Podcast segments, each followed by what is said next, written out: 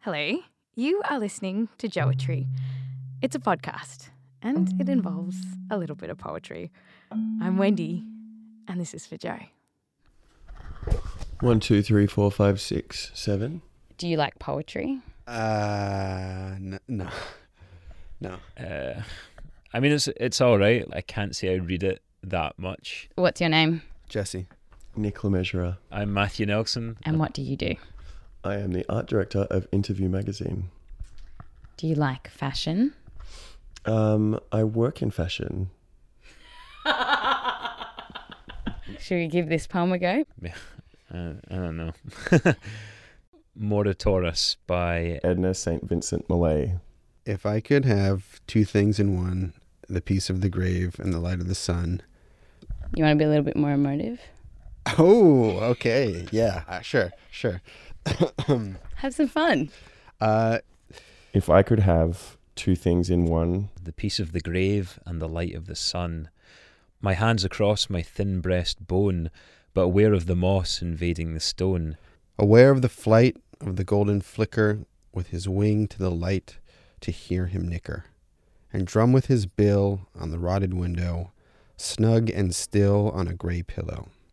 Deep in the clay where digging is hard, out of the way the blue shards of a broken platter, if I might be insen Uh, what what is that? I don't know that word. what is it? insensate matter? insensate matter. Insensate? I'm just going to go with if I might be insensate matter with sensate me, sitting within, harking and prying, I might begin to dicker with dying. For the body at best is a bundle of aches, longing for rest it cries when it wakes. Alas, 'tis light at set of sun. Alas, 'tis night and nothing done. Death, however, is a spongy wall, is a sticky river, is nothing, at, all. Christ, you chose a long one. Sorry. Summon the weeper, wail and sing.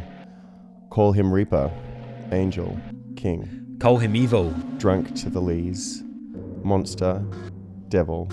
He is less than these. Call him thief, the maggot in the cheese, the canker in the leaf, he is less than these. Dusk without sound, where the spirit by pain uncoiled is wound to spring again. The mind enmeshed, laid straight in repose, and the body refreshed by feeding the rose. These are but visions. These would be the grave's derisions, could the grave see. Here is the wish of one that died, like a beached fish on the ebb of the tide. That he might wait till the tide came back to see if a crate or a bottle or a black. Boot or an oar or an orange peel be washed ashore about his heel. The sand slips, the last he hears from the world's lips, in the sand in his ears. What thing is little?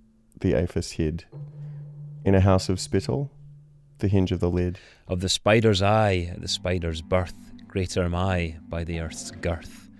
Then mighty death, all creatures cry, that can summon breath and speak no lie. For he is nothing, he is less than echoes answering. Nothingness, Lessen the heat of the furthest star to the ripening wheat.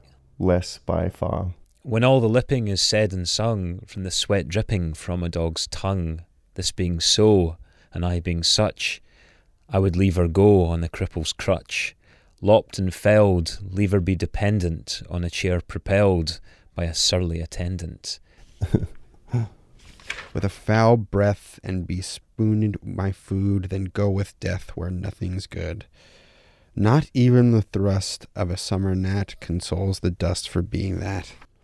Needy, lonely, stitched by pain, left with only the drip of the rain. Out of all I had, the books of the wise, badly read by other eyes.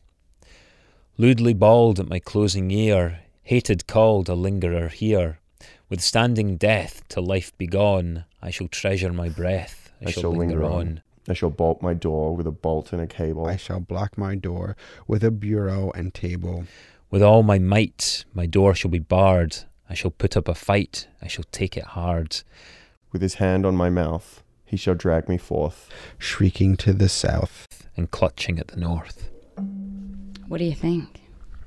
Uh, it's dark, And yeah, wasn't wasn't the most uplifting choice. I think. It's quite dark. I think it's a good it's a good poem. It's about how miserable it is to die. Is death a, a big thing for you? Do you think about it? Do you worry about it? Whoa. D- I thought I was just reading here. Uh, do do I worry about death? I think no. I'm in my late twenties, but I think I still have that teen invincibility thing where I've never had a major. I've never had a major health crisis. I've never really been put in touch with my own mortality or like or the potential of something being wrong in in a way that like it's it's still sort of abstract to me even though I know it's inevitable personally it still feels like so far away and like n- it's not going to happen You've been listening to Joetry. Hope you enjoyed. I'm Wendy, and this was made for Joe.